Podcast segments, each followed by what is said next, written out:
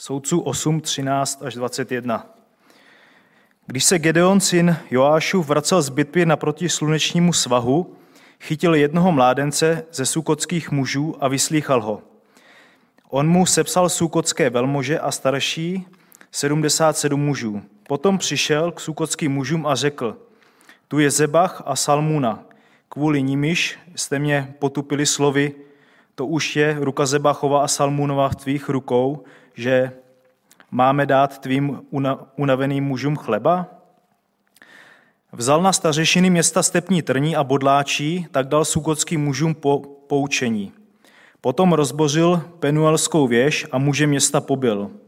Zebacha a Salmunu, Salmuny se otázal, co to bylo za muže, které jste povraždili na táboru. Odpověděli, e, byli podobní tobě, každý vypadal jako kralevic. Na to řekl, to byli moji bratři, synové mé matky. Jakože živ je hospodin, kdybyste je byli nechali naživu, nezalbil bych vás. Poručil svému prvorozenému synovi Jeterovi, vstaň a zabíje. Ale mládenec nevytasil meč, protože se bál, byl to ještě chlapec. Tu řekli Zebach a Salmuna, vstaň sám a zasaď nám úder. Vždyť jaký muž, taková jeho síla. Gideon tedy vstal a zabil Zebacha a Salmuny a pobral měsíčky, které měli jejich velbloudi na krku. Pane Ježíši Kriste, moc ti děkujeme za ten eh, pátek, děkujeme za to, že můžeme být tady na biblické hodině, děkujeme ti za tu příležitost, že můžeme být u tvého slova. A tak prosím, eh, připrav naše srdce, naše mysl na jeho slyšení, na jeho výklad a požehnej svému služebníkovi, aby eh, při výkladu a aby zapadl v našich srdcí, aby je mohlo přinést ten o tebou očekávaný užitek a tak na tebe očekáváme a na tebe spoleháme. Za všechno ti děkujeme. Amen.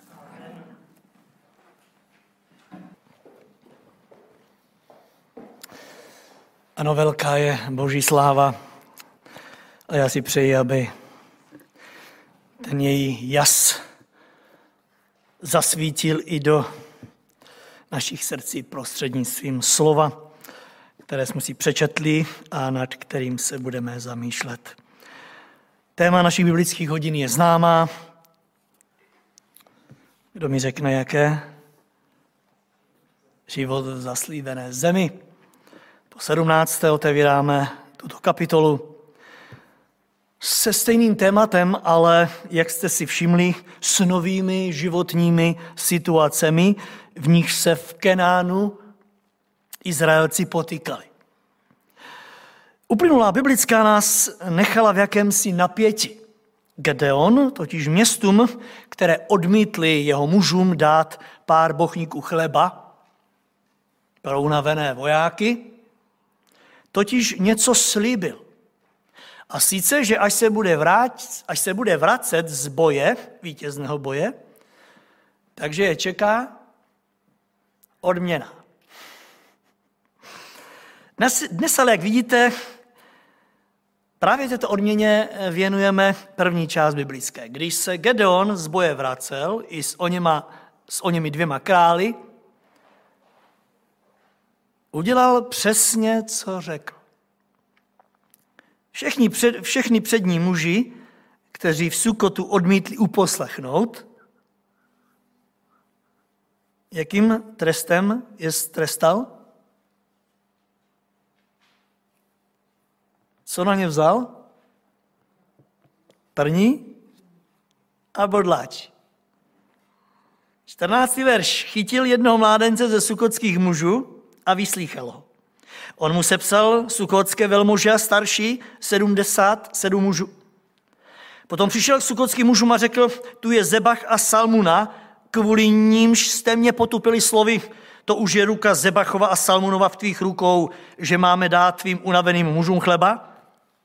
Vzal na stařešiny města stepní trní a bodláčí. Tak dal sukotským mužům poučení. Přesně jak slíbil. Až se budu vracet, tak si to s vámi vyřídím právě stepním trním a bodláč. Víte, musel to být zvláštní trest, když to tak domyslíme. Stařešinu města hezky na holou strním a bodláči.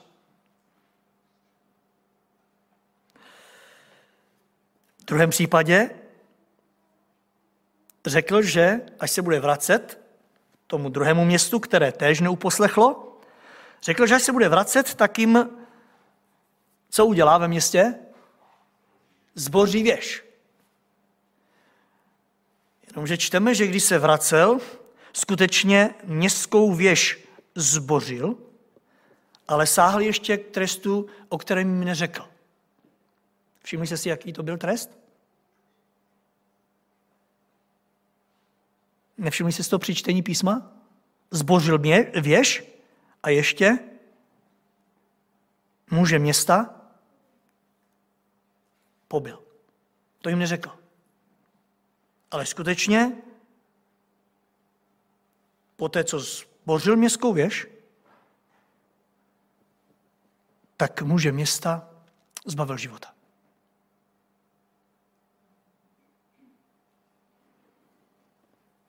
Setkáte se s těmi, kteří vám budou říkat, že toto Gedeon dělat neměl. Že to byl čistý akt pomsty. Že měl nechat soud samotnému Bohu. Ale zkusme dnes trošku přemýšlet spolu. Gedeon jako soudce, jak jistě víte, on měl pravomoc od samotného Boha a on ji využil. A tak bych vám chtěl říct, že jak jsme končili minule, až přijde Pán Ježíš Kristus, opět po druhé, on bude mít tež plné právo. On slíbil, že až se vrátí, že s ním přijde odměna pro ty své a trest pro ty, kdo nebudou jeho. A my si musíme uvědomit, že tak jako dneska si mnozí myslí, že eh, Pán Ježíš, jak zpíváme v té písni Láska, a tudíž nesáhne po tom druhém. Podívejte se, že písmo mluví jasně, že až přijde Pán Ježíš Kristus, bude mít plné právo, aby ty, kteří jsou jeho, odměnil a ty, kteří nejsou jeho, aby je potrestal. Ano, výsledek bude i u nás, dnešních křesťanů, jednou úplně stejný. Až přijde bilancování, Dobří služebníci budou odměněni, ničemníci, jak je Bible nazývá, budou potrestáni. A to, ať se nám to líbí, nebo ne. Umím si představit, jak tehdejší Izraelci protestovali, však řekli Gedeon, ale to jsou naši bratři. Ty trestáš svůj lid?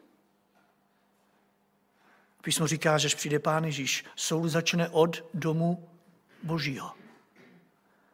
1. Jana 28 říká, nyní tedy děti zůstávejte v něm, abychom, až se ukáže, se nemuseli bát a abychom jim nebyli při jeho příchodu zahambeni. Zkusme domyslet tenhle ten verš. Popisuje druhý příchod Ježíše Krista. Děti, nímejte, volá ty Kristovi, Kristovce k němu a říká, zůstávejte v něm aby až se ukáže, jste se nemuseli bát. Umíte si představit, když zaznělo v těch městech, Gedeon se vrací s těmi dvěma přemoženými králi. Umíte si představit, jak se ti lidé báli, protože on jim řekl, až se budu vracet, za to, že jste se takto zachovali, přijde trest. Když se vracel, představte si, jak se báli a jak byli zahambeni, že se takto k němu postavili. A teď, když se vrací Kristus, a poštol říká, zůstávejte v něm, abychom se nemuseli bát, až se ukáže a abychom při jeho příchodu nebyli zahambeni. Proč? Zjevení 14.12 říká, zde se ukáže vytrvalost svatých, kteří zachovávají Boží přikázání a věrnost Ježíši. Ano, až pán Ježíš opět přijde ukáže se lidská vypočítavost, stejně jako se ukázala u těchto lidí.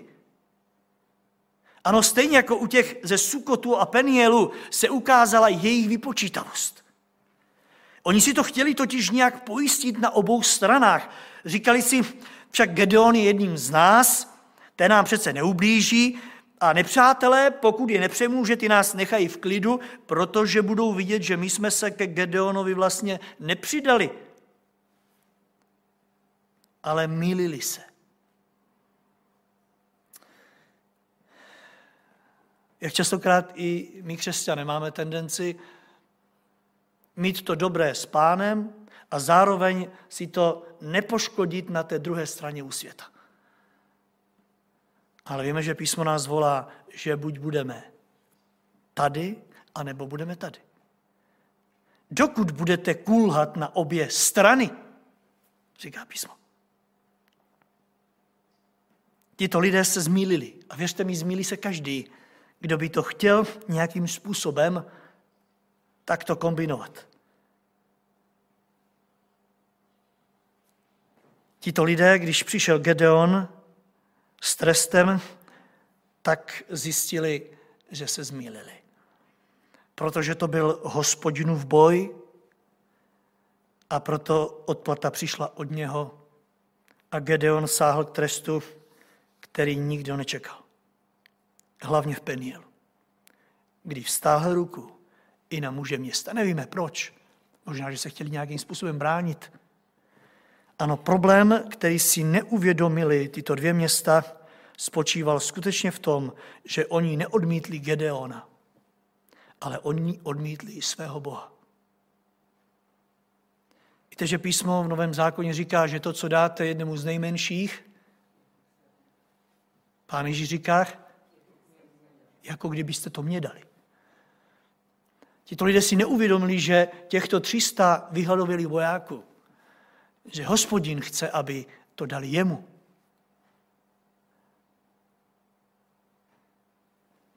A teď se Gedeon vrací a říká jim, podívejte se na tyto dva. Ale on jim to vlastně říkal, ještě než se vrátil. Jen co mi dá hospodin Zebacha a Salmů do rukou, pak přijde trest. Jen co hospodin mi je dá do rukou. Jasně jim ukázal, že oni hospodinu nevěřili, oni hospodina neposlouchali. A tak bych si moc přál, aby o každém z nás platilo to, co říkal poštol Petr tehdejším křesťanům ve své epištole 1. Petra 5.4. Když se pak ukáže nejvyšší pastýř, dostane se vám, nevadnoucího, vavřínu slávy.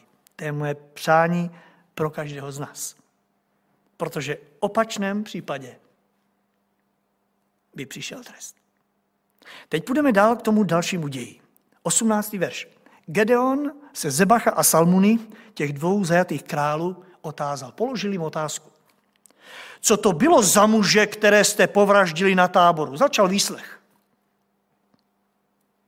A oni mu řekli, e, byli podobní tobě. Každý vypadal jako králevic.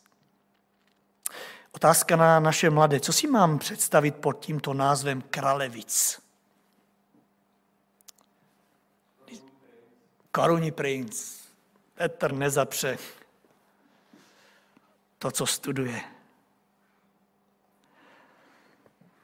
Vlastně v pohádkách, že to také slyšíme, pod tímto titulem králevic je označován následník krále, nebo chceli korunní princ.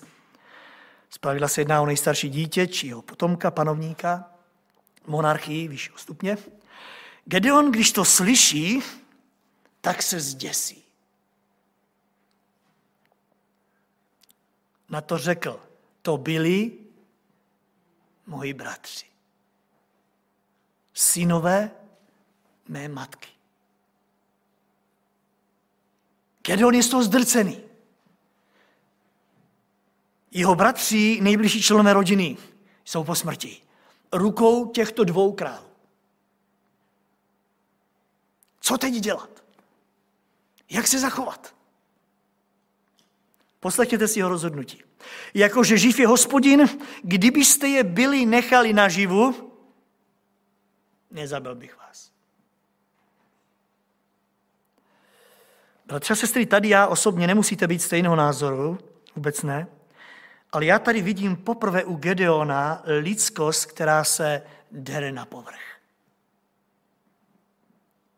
On říká těmto největším organizátorům a vůdcům izraelského utrpení, víme, že stáli, víme, že stáli v čele nepřítele, on jim říká, že kdyby se bývali nedotkli jeho rodiny, tak by je nechal naživu.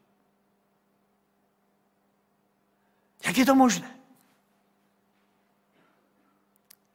Víte, tady je prozrazen ten náš lidský faktor. Ano, tady je krásně ukázáno, co dokáže krev. Jakou má váhu. Častokrát říkáme, že jsme fér vůči všem. Myslíte, že to je pravda?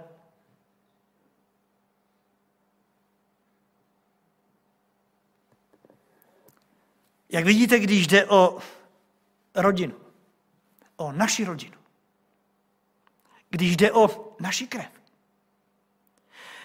něco zvláštního se v nás probudí.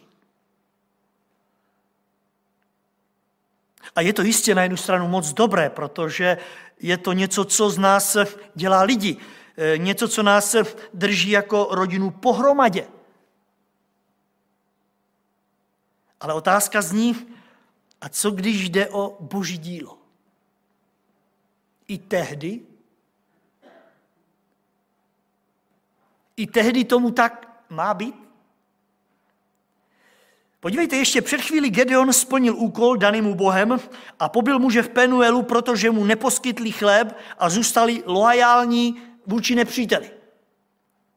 Nyní má v čele před sebou dva kteří zastupovali nepřítele, trápili Izrael spoustu let a říká jim, že kdyby bývali se nedotkli jeho bratrů, tak by jim dal milost.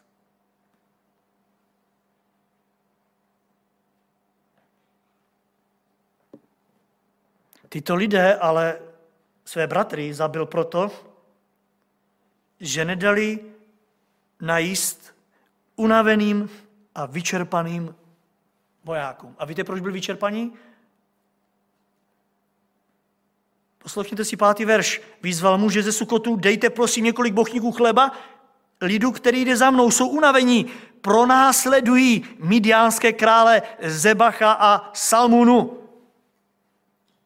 Desátý verš. Zebacha a Salmuna byli i se svým vojskem v Karkoru asi z 15 tisíci muží, se všemi, kteří zbyli z celého tábora synu východu. Padlo 120 tisíc mužů ozbrojených mečem. 12. verš Zebach a Salmuna utíkali a on je pronásledoval. Vnímejte, vyčerpá svůj armádu, aby je chytil. Teď, když je má, tak jim říká, kdybyste byli nesáhli na moji rodinu, tak bych vás nezabil. Zkusme chvíli přemýšlet, dává nám to smysl?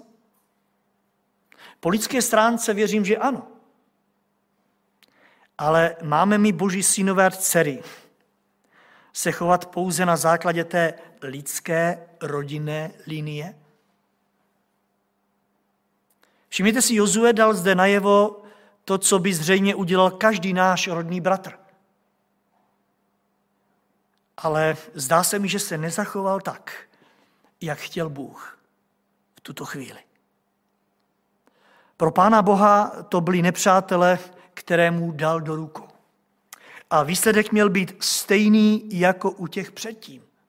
O to víc, protože byli jejich velmožové, jejich krále. Jozue ale boží vůli upozadňuje za rodinu. Toto si musíme všimnout. Je to opět něco, čemu věřím náš Bůh nás chce i dnes večer naučit. Vzpomínáte na onen moment, kdy za pánem Ježíšem přijde muž a říká mu, dovol mi, ať pochovám svého otce, pak tě budu následovat. Jinými slovy, uposlechnu tě, ale jenom mi dovol, ať pochovám otce. A pán Ježíš, co mu na to říká? Nech ať mrtví pochovávají mrtvé. Ty pojď za mnou. Jinými slovy, dej na první místo mě, moji vůli a pak všechno to ostatní. Věřím, že máme všichni v tom jasno. Myslím si, že Pán Ježíš nám zabraňuje, abychom se postarali o rodiče, abychom je eh, opatrovali, aby jsme eh, je pohřbili. To určitě ne. Ale jasně tady kladen důraz na to. Dej mě na první místo, moji vůli. A pak, byť by to byl syn, bratr nebo manžel, manželka. Žel, nějak se nám to nedaří. Nedaří se to mně a možná se to nedaří ani někomu z vás. Říkáme, že máme stejný bič, ale není tomu tak.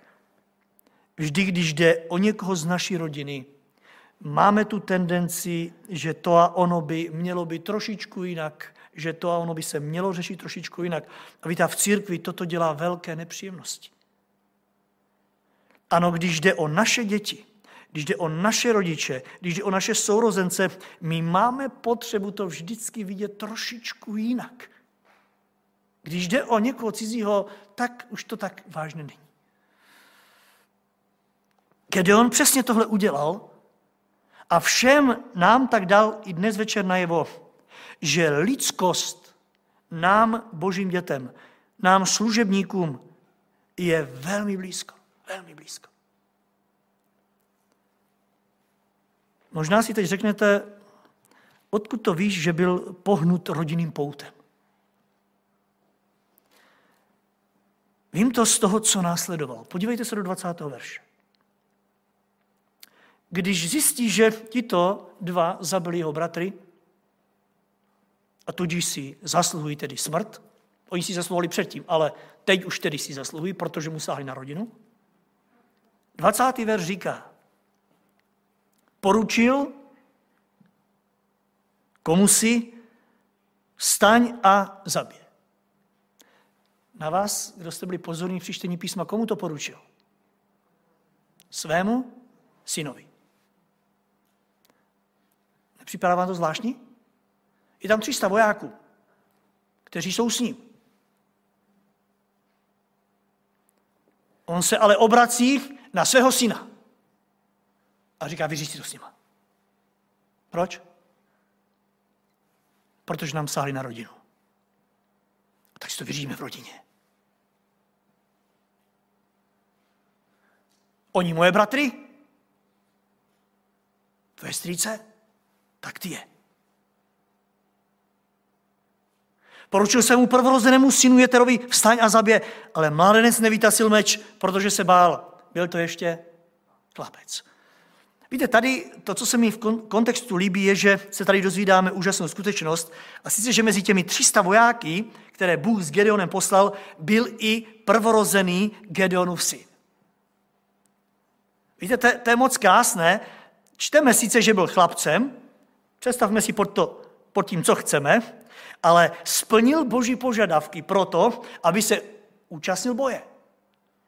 Nebál se na vyzvání, kdo se bojí, ať jde domů, tenhle kluk nejde domů. Dokonce, když je Bůh eh, vystaví zkoušce, tak se napije podle božích pravidel a tudíž ho Bůh tam nechává. To je úžasný vzor po otci. On krásným způsobem dal najevo, že se od táty, co se týče odvahy, moc nevzdálil. Ať pán Bůh přidá své požehnání v našich rodinách, aby naši děti, naše děti šly po odvážných duchovních cestách svých otců a matek. Gedeon skutečně měl být na co hrdý, jeho syn obstál ve všech zkouškách a teď tam stojí jako vítěz s ostatními 300 vojáky. Jenomže, a to už není moc pozbudivé, ve chvíli, kdy je roztrpčen tím, co slyší o své, o své rodině, obrací se právě na něj. Synku, vyřiď to. Zkusme to v tuhle chvíli domyslet. Gedeon tam opravdu má těch dalších 299 udatných bojovníků, on se ale obrací na svého syna. Víte, já se nemohu zbavit pocitu, že tady šlo skutečně teď o akt rodinné pomsty. Doteď trval na tom, je to hospodinův boj, vyřídil si to i s těmi lidmi. Teď, když sáhli na jeho bratry, on chce, aby se syn postavil do role to exekutora. Ano, jako by svému synovi řekl, on zabil, oni mě zabili bratry, tobě strejdy, tak to udělej ty. Jako by šlo stranou to, proč tam jsou, proč je chytili a za co musí zemřít. Všimněte si, on vlastně je odsoudil za to, ne za to, co udělali božímu lidu jako celku, však oni trápili celý izraelský národ dlouhá léta. On teďko jasně dává najevo, vy zemřete, jinak byste nezemřeli, ale vy zemřete za to, že jste se dotkli mé rodiny. Už jako, jako by tam neviděl izraelský národ, jako by tam neviděl nikoho jiného, snad ani Boha, ale vidí tam svoje bratry, syny své matky. Ano, Bůh jako by v tuhle chvíli, na chvíli musel ustoupit. Nebo ne? Zdá se, že ne, Bůh neustoupil. Gedeon pojednou totiž zjistí, že syn se nezvedá na jeho pokyn. Syn se nezvedá. Syn tátovo nařízení neuposlechne. A nebyl to jenom táta, byl to v tu chvíli vojenský vojevůdce. Tento voják neuposlechne. A když on zjistí, že se nezvedá. Čteme, mládenec nevytasil meč. To znamená, že ani na nesáh. Neuposlechl vojenské nařízení. Důvod? Bible klade důraz na to, proč to neudělal. Protože se bál. Jde vám to dohromady? Nebál se celé armády těchto nepřátel. Bible říká, že jich bylo jako kobylek a písku na břehu moře. Na otázku, kdo se bojí, ať odejde, neodchází. Teď se bojí těchto dvou, kteří tam stojí, pozor, už odzbrojení, možná spoutaní.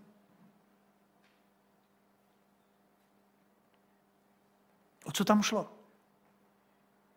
I té Bible pokračuje a říká, byl to ještě chlapec. Nemyslím si, že Bible v tomhle směru omlouvá tohoto Bohem vybraného vojáka. To určitě ne.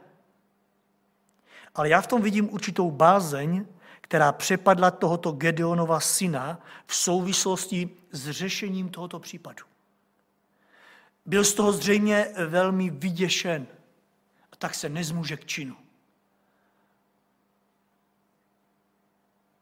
Otec zřejmě trvá na svém, protože čteme dál 21. verš. Tu řekli Zebacha Salmuna, vstaň sám a zasadí nám ty úder. Vždyť jaký muž, taková jeho síla. Ano, museli ho tito nepřátelští králové doslova vybídnout, udělej to ty, nenechávej to na zkušené, neskušeném synkovi. Zvláštní, že? Skutečně zvláštní. Prostě, jak vidíte, Bible nám netají i to, co by nemusela zdůrazňovat. Ale ona to zdůrazňuje proto, aby nám to pomohlo. Ano, pro naše dobro. Aby vynikly nejenom ty naše dobré stránky, o které možná pečujeme, ale aby vynikly i ty naše špatné stránky. A jak jistě víte, oni vyniknou právě v tom stresu, v tom presu. Tam se pojednou ukáže, jak moc upřednostňujeme pána a jak moc vidíme pouze sebe a pouze ty naše nejbližší. Bez ohledu na to, co si v tu chvíli přeje pán. Chtějme si i z toho vzít příklad. Protože jen tak se stane, že nám to bude v životě pomoci. Teď pojďme k tomu přání těchto dvou králů. Jistě stojí za zmínku pozastavit se nad tou prozbou těchto pohanských králů, kteří říkají, Gedeone, vstať, vstaň sám a uskuteční ty tento trest. Protože jaký je muž, taková je i jeho síla. Na první pohled při čtení Bible, co vás napadá? Snad jen to, že se bálí zdlouhavé smrti. Toto nás napadne, když si to čteme. V případě, že by to dělal neskutečný mladíčký voják, ale víte, tomu tak nemuselo vůbec být. Tímto nám znovu vyplývá na povrch něco, co ďábel v životě člověka, který mu je podán, co vyživuje až do poslední chvíle jeho života. A sice pícha. Pícha v životě. Víte, ten pocit až do smrti, že já jsem někdo. Vzpomínáte na krále Abimeleka? My se k němu dostaneme v té deváté kapitole.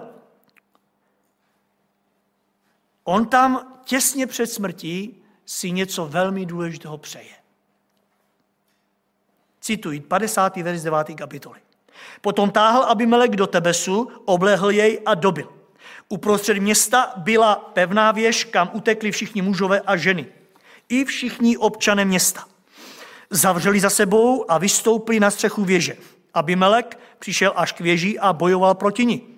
Přiblížil se ke vchodu do věže, aby založil požár. V tom hodila nějaká žena Abimelekovi na hlavu mlínský kámen a prorazila mu lepku. Rychle zavolal svého zbrojnoše a poručil mu. Vítá smeč a usmrť mě.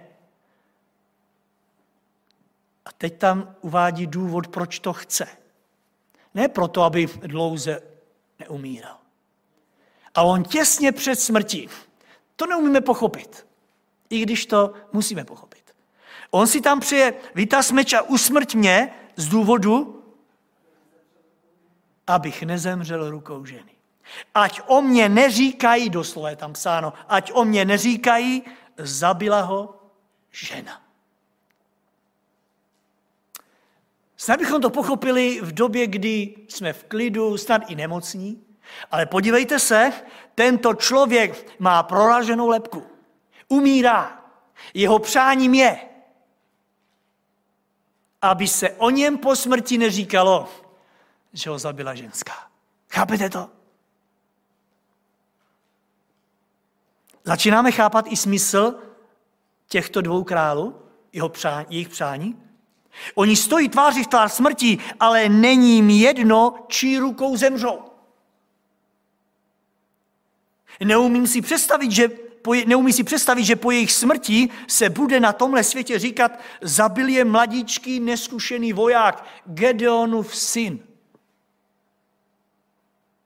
Ne, Gedeone, vstaň sám a zasaď nám úder, vždyť jaký muž, taková síla. Proč? Protože si přejeme, aby po naší smrti, když už tak, aby se říkalo, zabil je Gedeon. Ano, ten silný muž, ten silný vojevůdce, silný izraelský soudce. Ne, oni nepadli jen tak v boji. Oni padli rukou toho nejsilnějšího. Vnímejte, rovný s rovným. Přece nebudeme po smrti potupení. Podívejte se, jak ďábel do srdce člověka vnáší tuto neplechu. Nebudeme přece, nebude přece o nás historie psát, jak jsme byli neschopní a jakou smrti jsme skončili. To je zvláštní, co říkáte. Víte se ještě, že ten druhý lotr na kříži, když už umíral, se stále rouhá. Dělá to stejný, co dělají ti pod křížem. On umírá, ale je v něm stále ta hrdost. Stále ta hrdost. Jak bláhové je myslet si, že na loží až bude člověk umírat, že nutně bude prosit pána, vidět všechno kolem, jak je to špatný. Ne, pícha člověka jde až do konce. Protože ďábel si buduje a nepustí jen tak v našich životech. Zvláštně jedná ten náš nepřítel ďábel. Do konce života lidem namlouvá, že je důležité se do tohoto prachu země nějak zapsat pořádně. Je pravda, že v některých případech je už to všechno pase, je všechno ztraceno, ale hlavně, hlavně ať pořádně umřeš. Je jedno, kam půjdeš, hlavně ať pořádně umřeš. Ať se o tobě mluví, že jsi vydržel až do konce jako tvrdoch. Jak ubohé v božích očích. Jak ubohé. Přesto tak živě a dodnes praktikované v životech lidí. Víte, jeden člověk umírá v hříchu. Nesmířen s Bohem. Ale stále cítí, hlavně po tom, co odejdu, ať se o mě mluví, že jsem byl frajer. Jsem byl frajer. Víte, na nejednom pohřbu přesně tohle slyšíme. Byl to frajer. Dokonce. Užil si, do poslední chvíle si užíval.